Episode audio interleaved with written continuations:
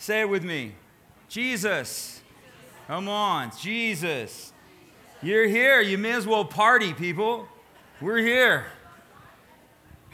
Jesus, say it with me. Jesus has something good for me today.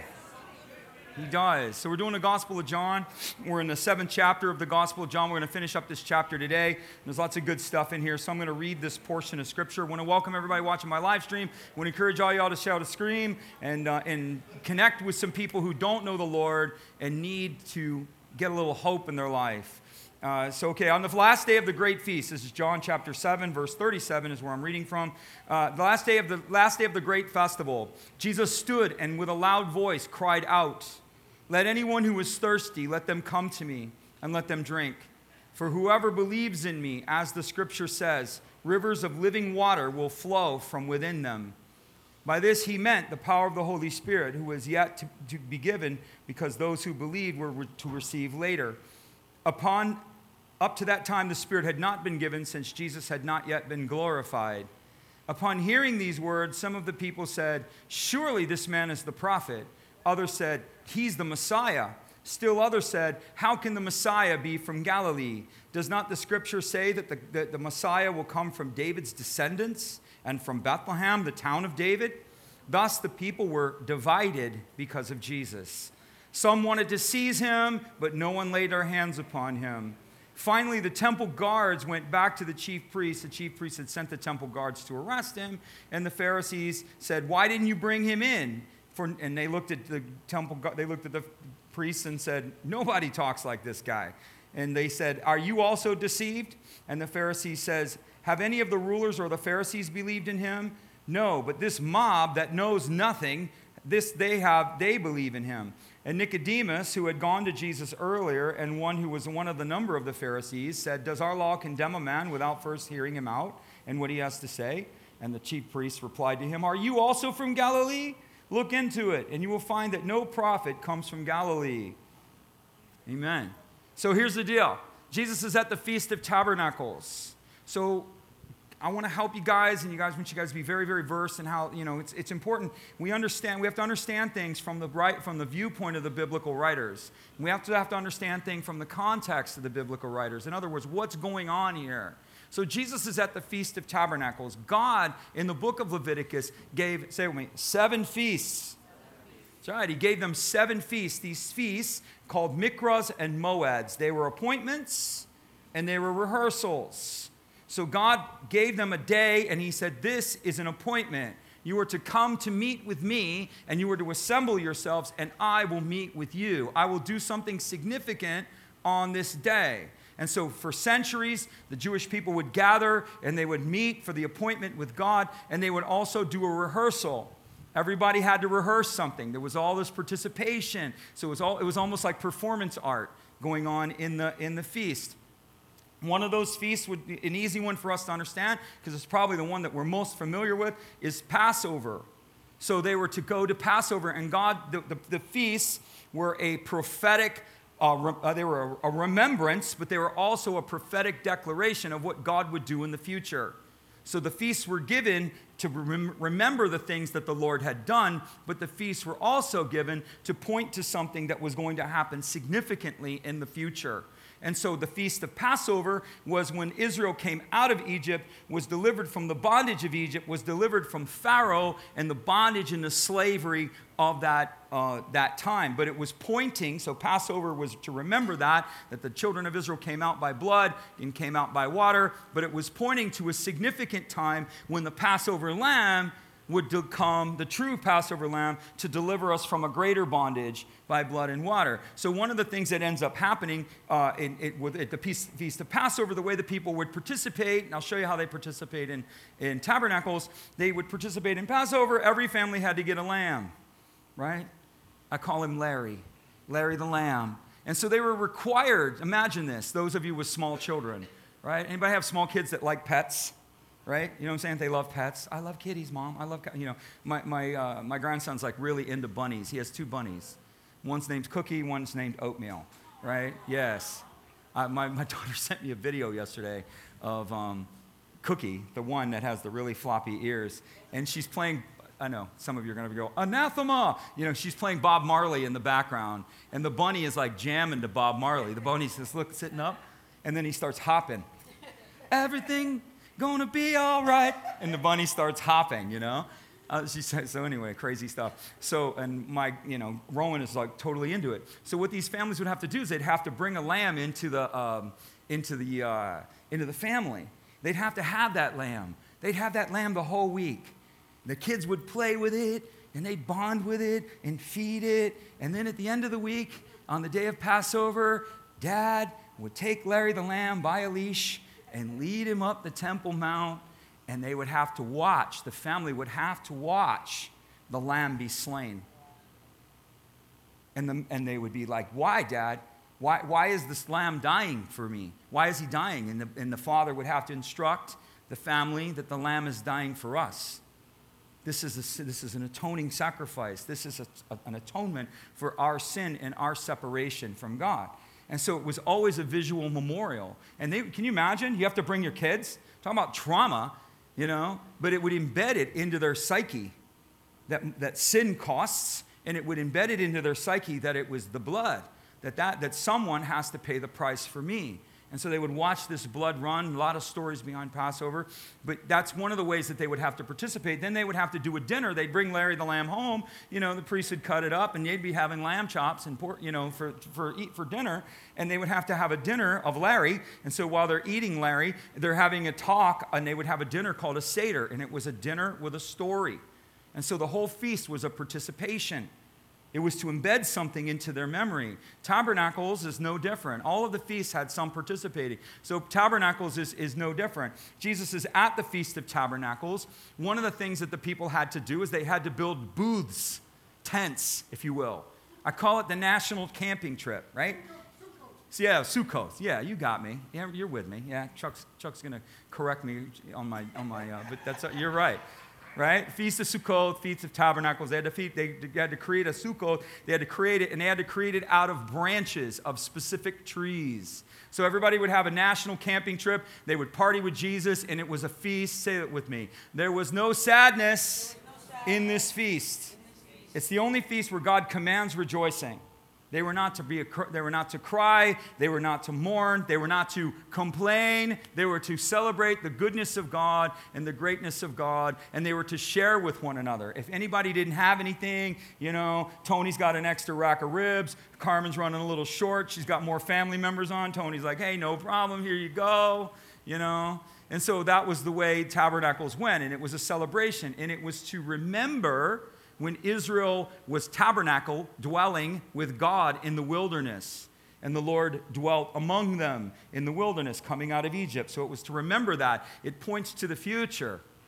Revelation 21 says, What? Behold, the tabernacle of is with. Nobody knows that one? Behold, the tabernacle of God is with men. And he who sat upon the throne, this, we got to say this part too, says, Behold, I make all things new. Aren't you waiting for that? It's a Greek word palingenesia, all things new. Jesus is going to come in his glory and his goodness, and he will tabernacle and dwell upon the earth. This isn't, this isn't an option. We don't get to vote on this. Jesus is coming, and he's going to bring the fullness of his glory, and he's going to bring the fullness of his kingdom with him. Man can't stop it. They cannot wage against it. They cannot vote against it. The glory of God and the tabernacle of God is coming, and that feast will be fulfilled. Four out of seven have been fulfilled, three haven't been fulfilled. Jesus will fulfill the final feasts. The spring feasts have been fulfilled, but the latter rain hasn't come yet. The former rain has come, but the latter rain hasn't come. And the three remaining feasts are the latter rain the feast of trumpets, the blowing of the shofar, the ingathering, the atonement, the day of atonement, which is where God will atone for the rejection of Israel. Zechariah, they will look upon me whom they were pierced, and they will mourn as one who has lost a son. Yeah? And then tabernacles. Here he comes. and he makes all things new. Palingenesia. It's one of my favorite words in the Bible. It's when he says, I make all things new. It means everything. Like brand new. Brand new, brand new what? Brand new body. How about that one? Right? Brand new world. The government will be upon his shoulders, and there will be peace. He is Shiloh. There will be equity. There will be justice in a world of injustice, in a world of prejudice, in a world of all of this despair and destruction and poverty and weakness and brokenness. It will be no more.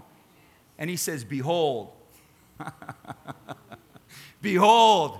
Anytime Jesus says behold, it means pay attention to this. You know, check this out, because you're not going to see this a lot. You're probably only going to see this once in eternity. You're going to see me do this one time, right? And we will watch and marvel as the King of glory makes all things new. How's he going to do it? He's going to do it. He's going to do it. And so, what's happening here in the Feast of Tabernacles is they were to build sukkos, they were to build tabernacles, they were to build booths out of these specific species of plants. And they get it from Leviticus 23, and I'll give you a little bit more background. It says, Now, on the first day of the feast, this is from Leviticus talking about the Feast of Tabernacles. On the first day, so from the first day to the last day, they were to go and gather tree branches they were to gather foliage. Um, I, um, Alex, did you get that, uh, that slide I sent you? Yeah, okay, yeah, just hold that up there. We'll, we'll come back to that. Um, so he's, he's already on it. Alex, you, boom, you know, anyway. Uh, you shall take for yourself foliage of beautiful trees and palm branches and boughs of all of the leafy trees, the willows from the brook. And you shall gather these branches, and with these branches you shall, say it with me, rejoice before the Lord. So every day on the feast, the people, thousands and thousands of people, would go to the Temple Mount with boughs of trees willow, myrtle, palm. They would have boughs in their hands, and they would gather around the, uh, the ark. And as they gathered around the ark with the willows, just a sea of people gathered around the ark, they would sing the Psalms. They would sing five of the Hallels, Psalm 113 to 118, I think. They would sing the Hallels. And so they would just be rejoicing. And they would do that every day for seven days. Another thing that they would do, show the lulav, put that up there. So what it became is so after the temple was gone, the, the rabbis instituted this, this remembrance thing. It's called a lulav, and it's, four, it's called the four species. And they're different. There's a myrtle, there's a willow, there's a date palm, and there's a citrus. And they represent the, the, the, types of people. It's a remembrance of the type of people. We're trees, right? One of the ways God references us is as trees. And so one of, some of them had fruit and fragrance. Some of them had fruit, no fragrance. Some of them had fragrance and no fruit. Some of them had neither fruit nor fragrance. And it was to represent the children of Israel and that they represented these four species, and that there were people among God's people who had neither knowledge nor deeds. What it represented. And the citrus was what everybody was going for to be what? Fruitful. That you would have knowledge, but you would also have deeds. So the date palm has fruit, but it doesn't have any scent, right? The willow doesn't have scent and doesn't have fruit. The myrtle has scent, but doesn't have fruit. You get the picture? The citrus has scent you can smell it, and it has fruit, right? And so it was to, that was one of the things that it represented. And so you'd see the people, they would be carrying these lulavs, and that's what they were called. And so that was the idea. Every morning they would gather around, they would stand around on the seventh day. Everybody say, on the seventh day, which is the great day of the feast. So this is the epic moment of the feast. Can you imagine? What, you know, so the people would come together and they would gather together, as they had done for six days, and they would hold their palm branches, and then they would begin to move around the ark, a sea of people moving in circumference around the ark, and they would move around the ark seven times. Anybody want to guess what that's a memorial to? Starts with a J, ends with an O. There you are, Jericho.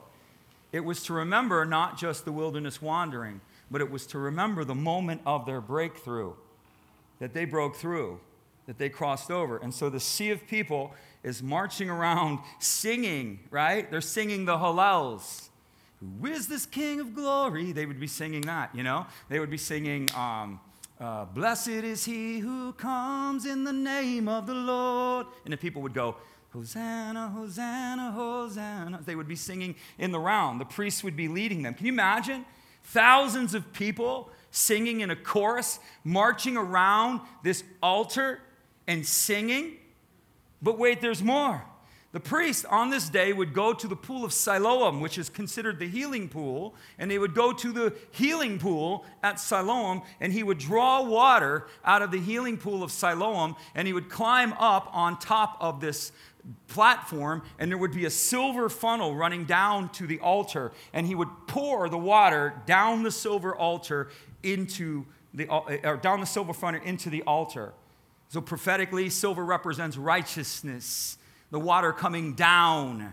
How many times does Jesus say, I've come down, I've come down? He's speaking their language. And when that would happen, all of the people would recite. Watch this. The people would recite. So when the priest poured it down, this is what they would do year after year after year after year after year, and decade after decade after decade. And they would recite Isaiah 12 Surely God is my salvation.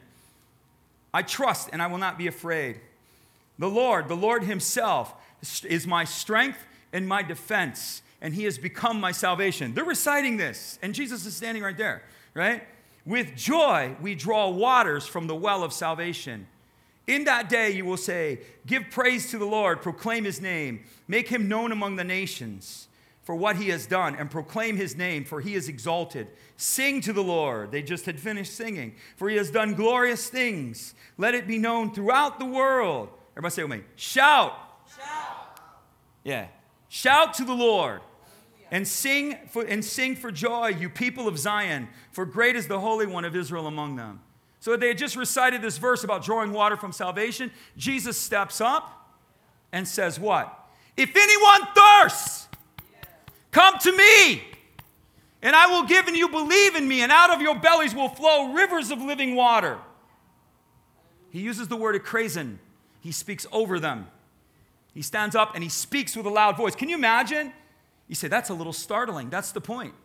You're just singing, you're going through the routine, and Jesus says, If anyone thirsts, Hallelujah. come to me, and I will give you living water. Shout to awaken the soul a little bit, right? And we would wake them up. Who believes in me, as the scripture said, out of their belly will flow living water. That's this moment. That's the moment that, that's being described here, right? Very epic, very prophetic. There's three things here going on here. Jesus says, Is anyone thirsty? Right? The way we come to Christ is through thirst. You don't come to Jesus at the top of your game. Nobody comes to Jesus at the top of your game. And some of y'all are believers, right? Some of y'all are believers, and every time you're at the top of your game, you don't need Jesus. Do you? Wait a minute, Pastor. When you're rolling and you got it going on and everything's up and to the right, you don't need Jesus. But as soon as it starts to crash, oh, where is he? Where is he? Where is he? Because Jesus is your first responder. You have to make a transition where he's no longer a first responder, where he's Lord, right? Where you follow him and your life is integrated with him. And he's just not doing triage on you all the time, right? That's what happens. We love him in the up and we love him in the down. He's the God of the, of the hills and the valleys, people. Right? It's better with him, I can tell you that. Ego is destructive. Every time people get, get successful in any way, the first, war, the first enemy is ego and pride, self exaltation. Every single time. Right? When we're down at self pity, nobody knows. We like to have a pity party. We invite our friends. Oh, I'm going through it all. You don't know. Oh, God loves you. I, I don't think God loves me. Oh, no, God doesn't love me. When we're high and up, we don't need Jesus. We're rolling, right? We're in with the in crowd. We don't need anybody else. And we're down. So the way we come to Christ, and oftentimes the way people return to Jesus, is when they're thirsty. The gospel is not, the gospel is for everyone, but the arrogant won't receive it. They just won't right? You can be financially successful and spiritually bankrupt, and you can receive Christ. You can be economically impoverished and spiritually arrogant, and you'll never receive Christ. Blessed are the poor in spirit, those who understand the emptiness that they have, those who understand their inability to cope and do life, right? I became a Christian, thought I had to do all this myself, and then I realized I don't have the ability to do this. So I think I need to give up my ability and I need to live in and through his ability. And everything changed. Go figure. It's an amazing thing. Is anyone thirsty? Are you aware of the emptiness or the lack within you? Is there a longing for deliverance? Is there a longing for hope? Is there a longing for life, forgiveness, and freedom? This is the impartation that comes to the person who receives Jesus.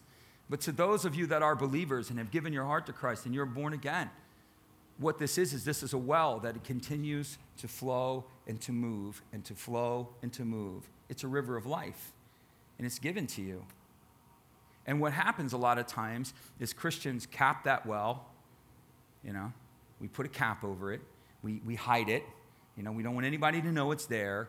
We, we, get, we move away from the well, right? We abandon the fountain of living water. That's what it says in Isaiah. We abandon it. We abandon the fountain of living water, and we go off and do things on our own, or we go up and adopt ide- ideologies that are our own. We follow the ways of men and not the ways of the kingdom, right? I'm not talking about smoking, drinking, and chewing. I'm talking about attitudes. I'm talking about heart. I'm talking about thought right? You flow with an economy of the earth when you're commanded and called to flow with the economy of heaven. yeah. Christianity is not a spectator sport, ladies and gentlemen. And so for us, even now, some of you in the room and you're Christian, some people that are watching, you're longing for hope. It's in the spirit. You're longing for deliverance to be free from the bondages of your life and the things that still trap you. See, the big misnomer is that Christians got it all together. And we like to pretend that. Shiny, happy people on Sunday morning, right? Nobody, nobody's got anything wrong. Everybody shows up, oh, hey, bless God, and everything. And then their life is completely shot out on the back end. You know, the reality is, is we need Jesus every minute of every hour of every day. Every minute of every hour of every day. Yeah? I need him in the morning. I need him in the noontime. I need him when the sun goes down. I need him all the time. Created to be codependent upon Jesus. I like to share this every now and then because I think it makes a very good point. Is codependency is so strong to the human because we're created to be codependent. This is why the impulse to be codependent is so strong because we're created to be codependent. But we're not created to be codependent on people, places, things, drugs, habits, you know, adrenaline. We're not created to be codependent on those things. We're created to be codependent upon Him, to need Him every minute of every hour of every day, as the deer pants for the water, right? We're interdependent with one another, yeah, but we're codependent upon Him. You need Him. The minute you don't think you need Him is the minute, you know, start the clock, man. Start the clock. Anybody with me here? Right? You know what I'm saying? I need Him every day of every moment. And so when we're longing for that, the reason that we don't have it is you're not in the well just experiences that I've had with the Lord, and I could talk to the Lord and everything. He's like, Kevin, there's a well, drop the bucket, dude. You're standing outside of a well that I've given you, and you're complaining to me when I've given you the well. The well is the Holy Spirit. Drop the bucket, get in the Spirit. You, you cannot operate and function in Christianity in any sense of functionality without the Holy Spirit. You can't it becomes extremely dysfunctional, it becomes religious, and it becomes very, very rigid without the Holy Spirit. The Holy Spirit is life and peace, right? Joy in the Holy Spirit. That's what, that's what He brings. When you get into the Holy Spirit, you become a genius, don't you? Anybody with me? Right? You start worshiping. Some of you are worshiping this morning, and you're like, I know what I'm going to do now. You know, well, where did that come from? Because you're worshiping, and God gave you clarity access to the mind of Christ, being able to see beyond this world. This is what it is. God shows you a hope and a future. These, this, this power is in the Spirit. And you have to drop the bucket, you have to access it. You, some, a lot of you are like me. You stand outside the well and complain to God, oh, or you complain to your neighbor and you sit around and, draw, and dry your tears when you have the well. You have the well. You need to practice the presence and learn to flow in and with the presence and the power of the Holy Spirit. Or not. or be out like most people. I have a saying, man if Jesus died for it, I want it. If he paid the price in blood so that I can have it, then I need to honor that and I need to value it. Some of you, I know the, I know the arguments. You know, you're like, oh, the Holy Spirit's not my thing. Wouldn't, and, I'll, and I'll agree with you. I'll say, yeah, the Holy Spirit's not your thing. but it's Jesus' thing. Jesus says the Holy Spirit's greater than me, and He's a gift to you. It is to your benefit that I go, right? Because I'm going to give you the treasure of heaven. And the treasure of heaven will come in the, gov- in the form of the administrator of the kingdom of heaven, who is the Holy Spirit. He will take from that which I paid for, and he will manifest it to you. All that the Father has is mine, Jesus said. And when the Holy Spirit comes, he will take from that which is mine. Well, what's Jesus's? All that the Father has. Everything I have. And the Holy Spirit, and only through the Holy Spirit, only through the Holy Spirit will that come into our lives. Only. I confess the word. Good for you. There's access points, there's authority points. You're going to see the ball move. Partner with the Holy Spirit, and you're going to see the world move. I got one. I got, an, I got one amen on that, so that's good. There we go. this is an ongoing promise. He belongs to you, Christian. The Holy Spirit is a person, He's not a thing, He's not the ether, He's a person. He can be grieved, He can, he can, he can celebrate, He's a person. You can grieve Him, right?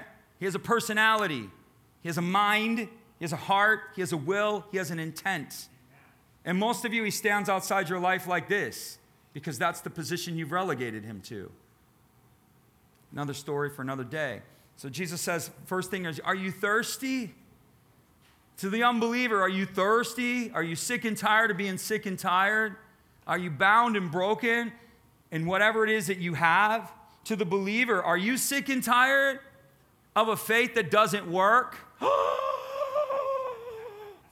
I've been a Christian too long, man. Don't give me that. We see miracles, we see power, we see kingdom because we go for the kingdom, we go for the power, we lean in. I've been around a lot of Christianity and, and there's no faith to move mountains. Faith cannot overcome circumstances, and I watch Christian after Christian after Christian after church after leader bow to the circumstances because they don't understand overcoming power. They understand it, they can quote it, but they can't manifest it. There's a big difference between quoting it and manifesting. Can I get a witness on that? Right? There's a big difference between Jehovah, Jehovah Jireh, my God will supply all of my needs. There's a big difference between saying that and seeing that come forth in your life on a consistent basis. There's a big difference. it's an ongoing promise, Christian. Know that. And he says, Come unto me. There's only, say with me, there's only one, there's only one. qualification to the living water. And it's that you come. Well, there's two actually, that you come and drink, but you have to come. There's no other qualification. He doesn't put a moral qualification on it. He doesn't say, clean up that morality and that immorality in your life, get your life together, and then once you have your life together, then you come to me. He doesn't say, learn the doctrinal tenets of all religious institutions, you know, relegate yourself to observe all the laws of men, and then you can come to me. All can come. The only barrier is the only the entrance point is your thirst, is your desire at the deepest level of your life. You have to want it. To the unbeliever, they have to know that they're impoverished. They have to know that they don't know the Lord and that there is no answer. Ah, I talk to people, they've been to psychics, they've been to gurus, they've been to doctors, they've, they've watched Dr. Phil. You know, they got the complete set of 20 years of Oprah Winfrey, and they're no better at all. They're impoverished in their soul. Jesus is the desire of nations. He is what you're looking for. He's the one and only. He's the one who made you. He created you on purpose with a purpose. You're created in His likeness, in His image. Even if you're separated from you, He's, he's calling you home. To the Christian, it's the same idea. There's something greater. There's something greater. There's something greater. There's a greater life. There is an abundant life. Yeah? John 10, we'll get, I think we're, yeah, we'll get there. I've come that you may have life and life more abundantly. Abundant life. Anybody want that? Yes. Yeah? I don't know what abundant life, abundant, you know, when Jesus says abundant, I'm like, what is that? An overflowing, enriched, teeming life. Everything around you prospers. You go through it, right? We're anointed with oil. We go through it. it doesn't grab us because we're anointed with oil. Crazy, right? Drink, fully consume, assimilate, integrate. You must come to me and you must drink. What does this mean? You must take him. Jesus said you must believe. The, the word belief is pistos, and it means to fully embrace. So when you give your life to Christ, it's not, I think I believe and I understand. It's like, I give my being. That's the exchange. Your being. All that I am for all that you are. I give my being and I fully embrace even what I don't understand. I believe that you are. That's faith without understanding. Jesus said, You must drink. You must take and draw from me and continually. can anybody go a couple days without water? Right? I drink so much water, it's crazy. Right? I drink more than a gallon a day. I just, I'm just like, I pound water like crazy. I don't think I can go an hour without drinking water. You know? Shelly's always complaining, whose water bottles are all these back there? And I'm like, mine. You can't go a day without Jesus, Christian. You can't go a day without the Holy Spirit. The fountain is available to you to drink. You have to learn to drink. You have to learn to worship. You have to learn to let His presence come to you. You have to learn. You have to step outside of stress and step into the Spirit. Say, I don't have time for that. Make the time. Amen. Take the time. Stress will rule you or, or, you can, or not. Life by default, life by design. That's what we were talking about last week. He says, Out of their belly will flow rivers of living water. It's the Greek word zoe. It's a life that only comes from God. So Jesus gives a life that only comes from Him. You have biological life, you have life within the soul, right? Suke, life within your soul. But Jesus is the only one that gives the animate life. That's the life He's talking about. Life within life. That's the word. It's an unexplainable word. That's why I think the gospel writer said, or Jesus chose uh, Greek, was because Greek is probably the highest language of the day. It's the most definitive language of the day, because no other language could compare to the way that Greek describes. You know? So when they use this word zoe, it means life within life. And you're like, what does that mean? Exactly. What does that mean? It means life to the full, animate, right? Don't you want animate life? Don't you want to live an animate life? Don't you want to experience and let the flow of your life be anim- animate? You're alive. You're animate. You're not depressed. I'm not saying you're running down the street like Pollyanna throwing flowers in the air, but you're alive. You know what I mean? You're alive. It's in the Spirit, it's through the Holy Spirit, it's by power. It's the river that your Father has given you. He's a gift. See, I think about this, and I think um, the way that the Gospels are written, I think that John got like whacked by the Holy Spirit. Because if you read like the tone of the other gospels, so like you'll look at Matthew. When Matthew's writing, Matthew's whole thing is it's prophetic. Jesus does a miracle, and Matthew's like, This is prophetic. This is prophetic. This was done to fulfill this. That's Matthew, right? Mark, the whole gospel is about healing and deliverance, right? Where are the infirmed and where are the demons at? That's what Mark's going for. So all throughout the book of Mark, people are getting healed and the devils are going their, going their way. He's all in. Luke, Luke's like, he describes it to us and he's like, it was beautiful, man.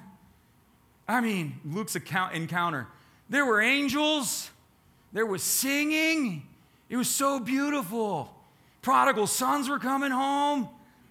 Samaritans were reconciling. It's like it was beautiful. That's Luke. John's like, man, it's like the Holy Spirit, man. It's like, like, like river, man. It's like water. He mentions water and the river. Probably 30% of the book of John is talking about the Holy Spirit. He's like, it's just like, what's it like? What was it like being around John? He was like, what, Jesus? He's like, well, it's like water, man.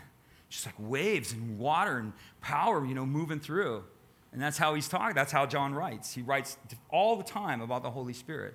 You'll see, like John 14, 15, and 16, it's all about the Holy Spirit.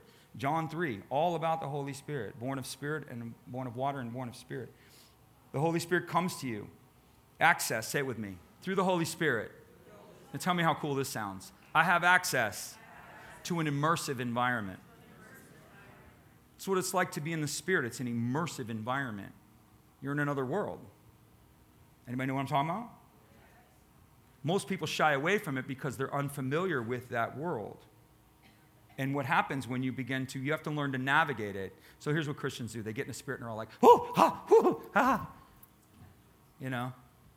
You're supposed to go into it and immerse. It's like, like underwater, it's a realm. And you're disoriented because you're not used to it. You understand? It's like it, you can liken it to going underwater. If you're a scuba diver or something, you're not used to it. You have to compress and you have to decompress, right? You have to learn to navigate. You have to become familiar with a world that you're not familiar with because it's His world, right? We're the only ones who have access to that world. And so that's what the realm of the Spirit is all about. That's the immersiveness in the Spirit. We kind of go into the wading pool, you know, but there are deeper places within the Spirit. In my Father's house are many mansions. We think we get a house. Well, yeah, you might get a house, but the word isn't house, the word is oranos. In my Father's house are many realms. That's the word. Yeah, we don't teach that one, do we? Do you know why? Because it's too mind blowing. We would actually have to talk about the Holy Spirit if we use the word oranos, right? because that's we can talk about a house and we can say oh you know i'm going to get me a little corner acre up there on the cliff over there look overlooking the sea of galilee bless god that's my house. My father's house has got many mansions that's my mansion up there. How about realms in my father's house there are many realms there are many places of access. Jesus said i give you the keys to the kingdom. There are keys to the realms just a thought. Yeah, just a thought. Say how, you know, you have to learn the Spirit, man. Great and mighty things you know not of. You don't know it. Great and mighty things. I don't understand it. Above and beyond what you can ask or think. What he does, he tells you, I'm going to blow your mind. If Jesus isn't blowing your mind, you know, there's a problem. I like, I like him to blow my mind, right? I, that's what I want. Exactly. But we want to understand it all. But it's all, he's already qualifies it. It's, it's beyond what you can think. So this is what, what, what, what uh, Jesus is talking about. This is this realm, this immersiveness. You get into the Spirit, and God will show you things. It's not just an experience and encounter. That's part of it. All the children get to play, and that's the playground. The spirit, the spiritual realm, worship, integration with the Holy Spirit. Uh, you get to play, but it's also a realm of authority. It's also a realm of wisdom it's also a realm of power, it's a realm of strength, it's a realm of revelation. God will show you what you need to know from that place. In that place, He'll give you understanding from that place. The access to the Spirit, we so undervalue that. We undervalue it greatly. Lord's got a word for you. He doesn't have a word for you, He's got a revelation for you, He's got a direction for you. Get in the Holy Spirit. Just begin to worship the Lord. Get in the Spirit. Lord, you know my heart. You know where I'm at. You know, stop complaining, right? Don't complain. I'd complain. Complaints go up. You can complain, but at some point, Jesus will listen to your complaints. This is what he does. I, you shouldn't complain sideways, so I, let me correct myself on that. I complain, my complaints go up. And the Lord's like, okay, are you finished, Kevin? I'm like, I think so. I think I'm done. I might have a couple more in your pocket. Okay, well, get them out of your pocket. Give me all your complaints. Now, what do you want? Now, what do you want? I don't know. That's what most people are. They just want to complain and they have no understanding what they want. They have no understanding what they need. They don't understand the communion and the relationship that's involved to get that. You have to commune with the Lord. He's not your bellhop. Ding, ding, ding, ding. He's not DoorDash, right? I need a Whopper and two cheeseburgers and an order of fries, and I need it here in 10 minutes. Make that happen. Or no tip. Click. And if you don't make it happen, I won't be in church on Sunday. Click. It's how we treat him, man. It's not true. It's a relationship, it's a communion, right? Spend time with me. Let me know you. He'll take care of your problems. Anybody, I, I don't want to live a life where Jesus is just taking care of my problems. I want to live a life that's everlasting. I want to live a life that's communal. I want to live a life that moves me from glory to glory. There's a consistency. I want that consistency, right? And so that requires a relationship with Him. That requires a communion with Him. That requires some other part of what most do not do. And so you have to develop that. It's developing it. Read your word, worship, come to church. Those are basic elements, guys. We want, here's what it says you, you cannot run with, say with me, I cannot run with the horses if I cannot keep up with the footmen. Mm hmm. What's that saying? It's saying that you want to, you want to launch rockets and you don't know remedial math. You want, you want the high things, and you can't even do the basic things. The basic things read your Bible, pray, commit and connect to church, uh, live, in, live on, uh, financially give and live on mission. Those are the basic elements of this relationship. And every one of them is relational. And those are, that, that is preschool and elementary school for all Christians. You're not going to graduate school without that. You're not. You have to have those things in your life. People can achieve a lot through human exertion, and a lot of Christians, they're high achievers, and so they achieve a lot through human exertion, and they circumvent the principles of God only to see the, the, the downfall of that. And they, because they built it, they have to rebuild it. But if Jesus builds it, unless the Lord builds the house, they labor in vain that build it. Why? Because if Jesus builds the house, and like, Lord, the hurricane knocked it down. He's like, no problem. We're going to get you a better one. It was time to move anyway. He'll rebuild it. He backs up what he does. You understand? So you can achieve a lot. And I meet Christians all the time. I tell them these things, and they'll say things to me like, well, I don't believe that's true. I don't, do, no, no, no. And I'm like, yeah, okay. The wind will come, the rain will fall, right? What you built will be tested and tried. The work that you've done will be tested and tried. And it will be tested and tried to see if it is of the Lord or if it's not. That's the idea. You want to partner with Jesus. You do, don't you? Right? I do. So the Holy Spirit comes to give you access to an immersive environment. He, he is in us. He is on. He, he comes into us so, so that when we worship, what happens? And I'll just give you a simple analogy. I'm going to keep moving. I got to get through this because we got communion. Jesus has something good for you. So he comes into us, and this fountain, as you begin to open up, this river begins to move over you and empower you. The Holy Spirit is para, parakletos. The Holy Spirit is en, Greek word en, and the Holy Spirit comes upon, which is the word epi, is the presence and power, and you can feel him. I know what I'm talking about? yeah, you feel fire, you feel power, you feel strength, you feel neutral, you feel faith, you feel confidence, and you feel water. And that's what John was into the water, clearly. It's like a river, like waves. Waves waves. Experiential. Holy Spirit's experiential. He's a person, and we experience him. And he, when he's with you, you know, the power that you're feeling is the joy that he has because you're letting him do something for you.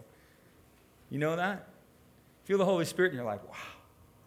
Some of you are like, what is this? What's going on? What's going on? Holy Spirit's like, oh, okay, don't worry about it. I won't, I won't do anything. That's what he does. But when you feel the power of God, you, you, anybody know what I'm talking about? You feel this joy? You just start this, this exusion of joy, right? Peace, joy, righteousness, in the Holy Spirit, right?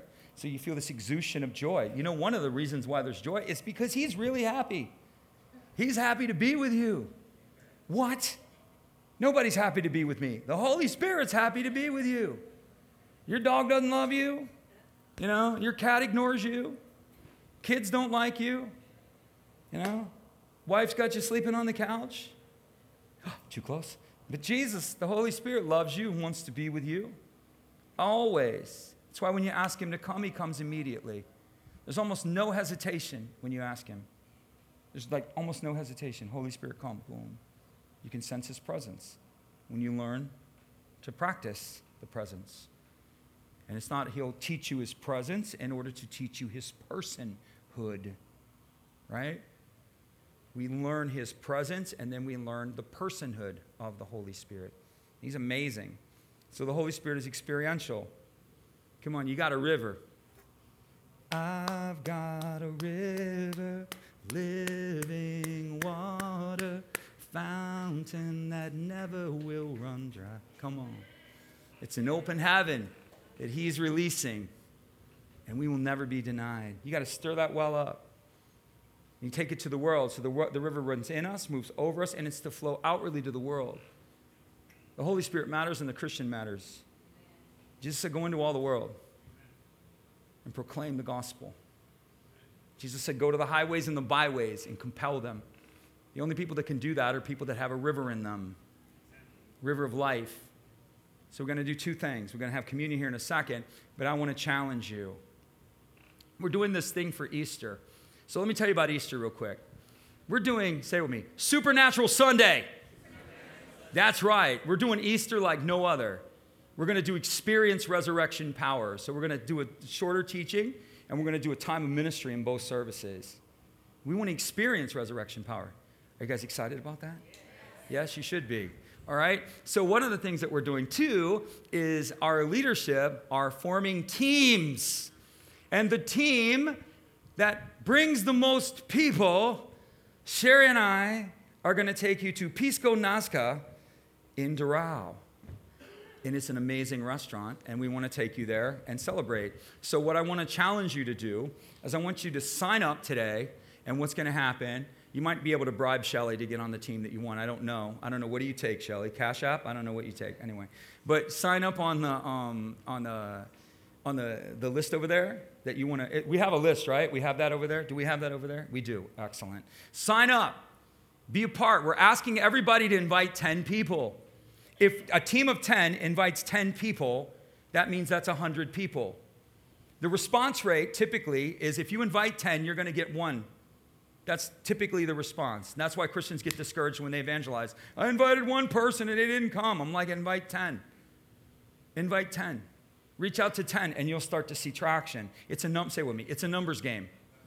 That's right. That's why he tells us to go to the highways and the byways. We're going to give you flyers. You can go hand out the flyers. What we want you to do is get on a team. We want you to name your team. We want you to strategize with your team. And we want you to compete with all the other teams. And we want to bring people on Easter. You say, why Easter? Because it's one of the only times where pe- people are open to coming to church.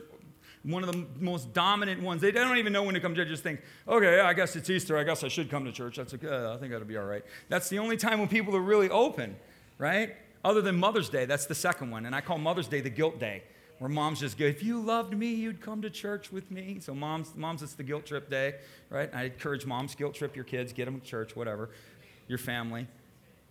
It's Mother's Day. If you love me, you'll come, you know, anyway. But Easter's good. So we want you to sign. I want to challenge you with this. Everybody say it with me. Where there is no challenge, there is no change. Say this. Are you up for it? Say, I accept the challenge. I don't know what I'm doing, but the Holy Spirit does. Just pray. Ask the Lord, who do I invite? He'll show you. Jesus wants to reach people more than you do. Some of you have businesses, right? I know Hadassah's got a, she's got a, where is she? I can't, she's over there. Yeah, I knew you were somewhere. She's got a hair salon. She's got a captive audience. That girl's in curlers for the next hour, Hadassah. You know, you can just say, here, t- on your way out the door, I'd like to invite you to church, you know, whatever. Some of you have businesses. Some of you, you go to Starbucks every day, you just take a handful of them and throw them in the Starbucks window as you're driving by. It doesn't matter, you know? Make it happen. Go to the highways and the byways. And here's an easy thing you pray for them. Ready? Say with me pray for them. Pick them up. I'll pick you up. You know what I'm saying? Oh, I don't have a ride or I'm not sure. No, dude, I'll pick you up. I'll take you to lunch. P- say it with me. So here we go. Pray, Pray. pick them up. Ready? Pay for their lunch. There you go. Yeah? That's what we want you to do. We want you to encourage them. Some of them, you'll get your friends to come. You're like, man, you've never bought me anything. You're going to buy me lunch? I'm going to church with you just so I can get lunch. You know what I'm saying? Whatever it takes. Fish and chips, man. Whatever it takes. Become all things to all people that we might win some. Amen? Are you up for it? Sign up. Don't leave today without signing up. Your captain will call. And so last, so now I have to make a transition to communion. So we want to just, I'm going to pray over our, our streaming audience, and then we're going we're to take communion. So I just want to pray over everybody out there, tell you thank you. We want to bless you and say, the Lord bless you, the Lord keep you. The Lord cause his face to shine down upon you and be gracious to you. The Lord give you peace, and may the Lord forever keep you in his favor. In Jesus' name, amen. God loves you. We love you. Have a great week. So, we're going to do communion here at Elevate. And communion is one of the things, it's called common union. That's where we get the word. That we're, we're as one with Christ, and we're as one together. We're brothers and sisters. And so Jesus gave us, his, gave us the bread and gave us the, the blood as a memorial of what he gave for us. He gave his life for us. And he wants us to celebrate this and he wants us to remember. It's something we, we have to remember, right? we forget. We so easily forget what and why. So, what's going to happen, Jody's going to play. And as Jody plays, if you would just make your way up and around and grab the communion element and keep it with you, and we're going to take it together. So, let's just go ahead and do that and make your way up and around.